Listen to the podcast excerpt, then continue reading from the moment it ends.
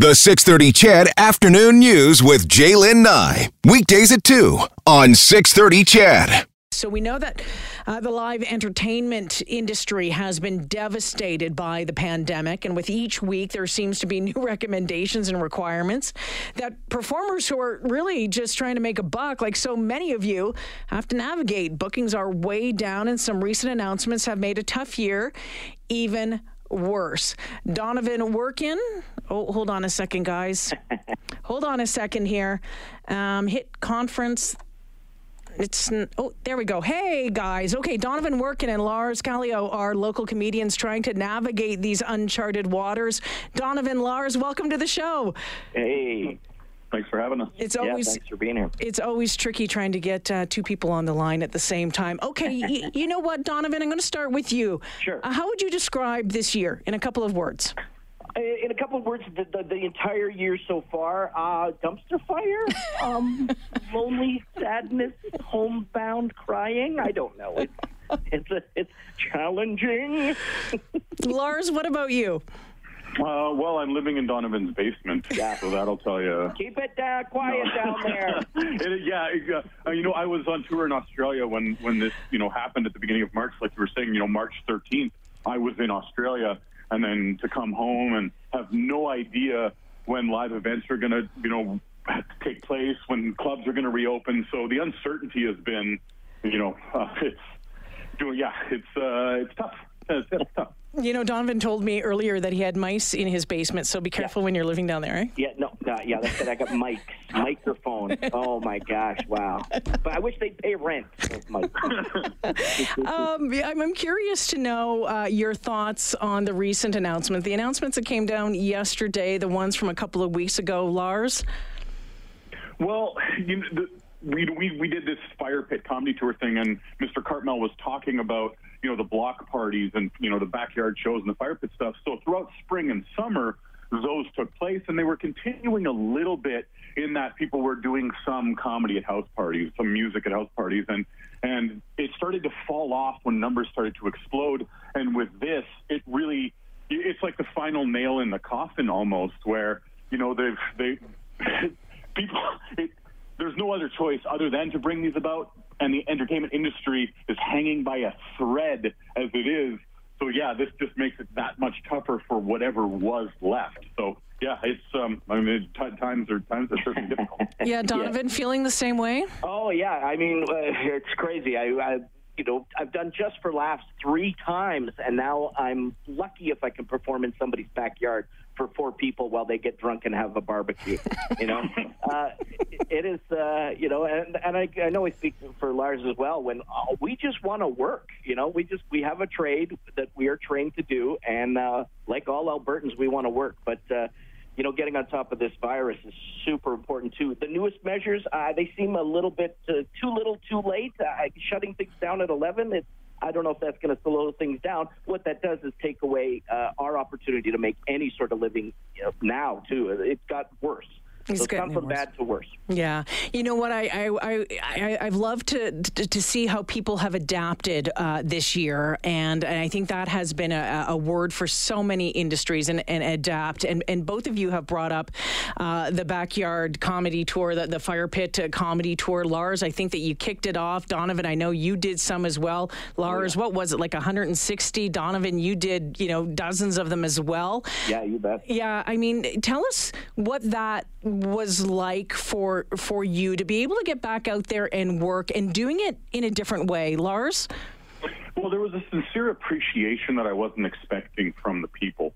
We've been doing this job a long time. Donovan's decades in. I've been doing it for 17 years. And so we've done outdoor shows before, and they've been tough. You got sirens and mufflers and all kinds of stuff going on. So you think you're going to go out and it's going to be a bit of a slog. But it was just this gratitude, Tim, when he was talking, like everybody was just so appreciative to be seeing something live. So the gratitude that was felt on both sides from the performer and from the people that were in attendance was just genuine. I mean, it just felt like we were all just trying to act like things were normal for this beautiful moment. Right. It felt like we were all in it together. So, I mean, as a performer, it was great because we spent most of last winter just suffering, not doing anything, watching Netflix. And then just to be able to do a show, to perform for anybody was like awesome. And then to have a group of people be so super appreciative. Yeah, and it was that kindness that I think we felt when everybody was being extra nice when they're driving and going to the grocery store. That kind of carried on. And it's one of those things you're like, geez, I wish this, why can't it be like this all the time where people are happy and nice to each other again? So, it was great. So with some of these new restrictions, I know these, you know, the Fire Pit Comedy Tour shows, you were going to do some of them in homes. And of course, that has changed now.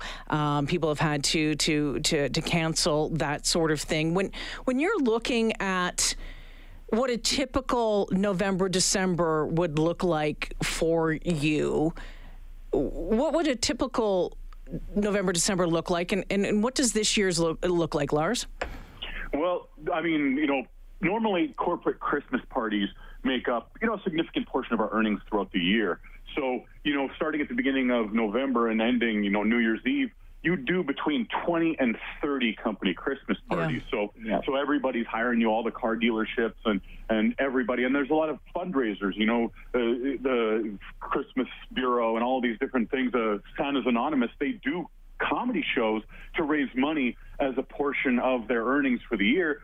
So, you know, 30 shows would not be abnormal. And then, you know, you make a bulk of your income in that, in those 2 months. So now those 30 shows are 3 or 2, you know. Yeah. So if you're lucky, yeah. I mean, when this first hit at the mid of last year, in one day, thousands and thousands of dollars of November, December gigs just disappeared. And then when we had that announcement a couple weeks ago where any sort of 15 people gatherings were reduced again, that was the remainder of the gigs. Everything got knocked off. So we're relying on, you know, trying to find different avenues and venues and ways to make a living and to make people happy, because that's, in the end, that's what our job is to just to bring some happiness and joy to people's, you know, existence, hopefully. All righty. Lars Callieou joining me this afternoon, and Donovan Workun, as soon as I can get this to work again. My goodness gracious. Hold on, guys. My apologies. Okay, Kellen, it's not working. Can you do it for me? Thank you. It's not turning pink like it's supposed to. But we're talking about the live entertainment industry, and specifically comedy. And Lars, Donovan, both been in the business for a very long time. They've had to adapt all year, like so many people. And you're facing that again. So Donovan, right now, you know, how are you transitioning? I mean, I think about doing shows, you know, if you're doing shows remotely, if you're, you know, doing it over Zoom. I mean, I watched Colbert, I watched Jimmy Fallon, I watched Kimmel. It seems so weird because no one's laughing back. How do you do that? Well, I'm pretty used to nobody laughing back, so it's working out really well. Yeah, I mean, it's really difficult. I mean, my job is I'm an improviser, so I rely on instant feedback from the audience. I rely on them. And I mean, Lars will tell you the same thing, that we rely on an audience to give us some energy, and then the more energy they give us, the better the show they get, because we inspire each other. And when you're just staring at a camera, it becomes difficult. So you really have to just trust your instincts and your years of experience and just go. I mean, yeah, that's what we're doing. We're doing online shows. I'm teaching improv online to corporations and kids and Nait students, you know, so it's different and it's challenging, but again, also it's a new medium, so there are things in there that are fun to discover and amazing and awesome parts of that as well. Lars, just a new challenge for you? Yeah, you know, I learned, you know, when we started doing online shows in March, April, there was a guy who taught me something that became very valuable, and that was he had asked his crowd or his audience that was attending the Zoom comedy show, so like, if there's no ambient noise, could you turn on your microphone? So make sure it's quiet where you are. So that was a great learning experience, and that throughout the course of the next, you know, however many online shows you've done, you took that model and you learned how to get a little bit of feedback. So if you had 12 or 15 people who had their microphones turned on, then like Donovan said, I mean, you can just instinctually do it. You know, you know the timing a little bit, but to have people help you adjust is really, I mean, it's like playing an instrument. and not being able to hear the sound. Yeah. You know, it's a little bit unique. And there, to see other people adapt, like team building that companies have started doing with Zoom comedy, Zoom improv, and all of these different shows, it's fun to see other people innovate. And, you know, next Friday in Calgary, the Canadian Liber Foundation, what they've done is they've booked an atrium of a hotel, and there are balconies inside that overlook the atrium, and they've sold all the hotel rooms for the comedy show, and that's going to take place. So they've physical distanced, wow, you know, to hundreds of feet. So we're not the only ones innovating. The people who are doing the fundraisers, the people who are booking the shows are also innovating, which is, you know, really fun to see. You know, yeah. There's, you know, when we talk about this, the past eight months, it's been a lot of being a really downer. Let's put it that way. It sucked. Okay. Let's put it that way. Has there been anything funny for you guys? Has anything made you laugh? What is making you laugh during all of this? Oh, I think, yes. To know that we had these opportunities that a lot of people in the world didn't. You know, UK was under a bigger lockdown. Mm-hmm. Australia was under a bigger lockdown. But we also had the luxury of coming out of a winter into a spring and a summer, whereas it was flipped in Australia, New Zealand, so people couldn't do these outdoor shows. So to be outdoors for 160 shows, to do these backyards and fire pits, for me, the funniest things were when it was pouring rain on me. You know, decades in comedy, and I'm standing in a backyard like Sylvester the Cat, comically drenched. Yep. And I think that those moments of, like, I can't believe this is where my comedy career is, that was the most, it was hilarious that one of the audience members said this, because the best thing about doing comedy in the rain is no one can see your tears. Yeah. Yeah. Oh, that's good. Donovan, what about you? Well, I know I had a group of people. I said to them, we set up our sound equipment. We were good to go. I said, what time do you want us to start the gig? And the lady said, well, we just took some edibles, so the sooner the better, I think. And I was like, oh, no.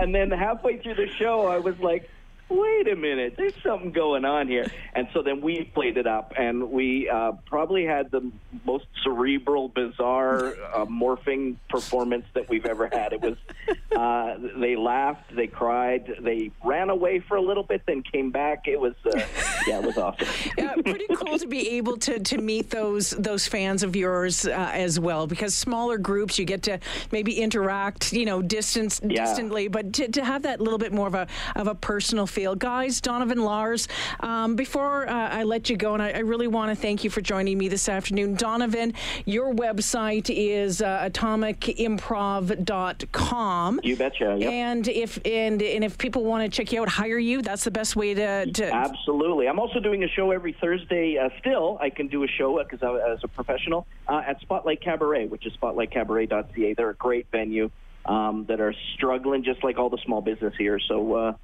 check them out, too. And, Lars, what's the best way to get a hold of you?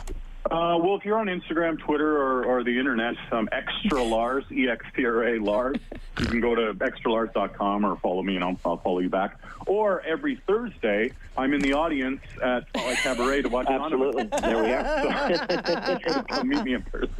Oh, guys, thanks for putting a smile on my face this afternoon. Yeah, thanks for having us. Donovan. Oh, and let me know when Santa comes in, because I need to call and ask for a favor. Yeah, you know what? I will make sure to let you know when Santa's going to be around. All right, my friend? Right on. Take care, Donovan. Thanks, Lars. Take care. Okay, bye-bye, guys. Bye. Donovan and Lars joining me this afternoon again. If you're interested in, you know, finding out more about the work that they do, Donovan also doing lots of great, cool things with kids, improv classes and all that sort of stuff. You can check out what they do, what they're all about. You got a taste of it there at their websites.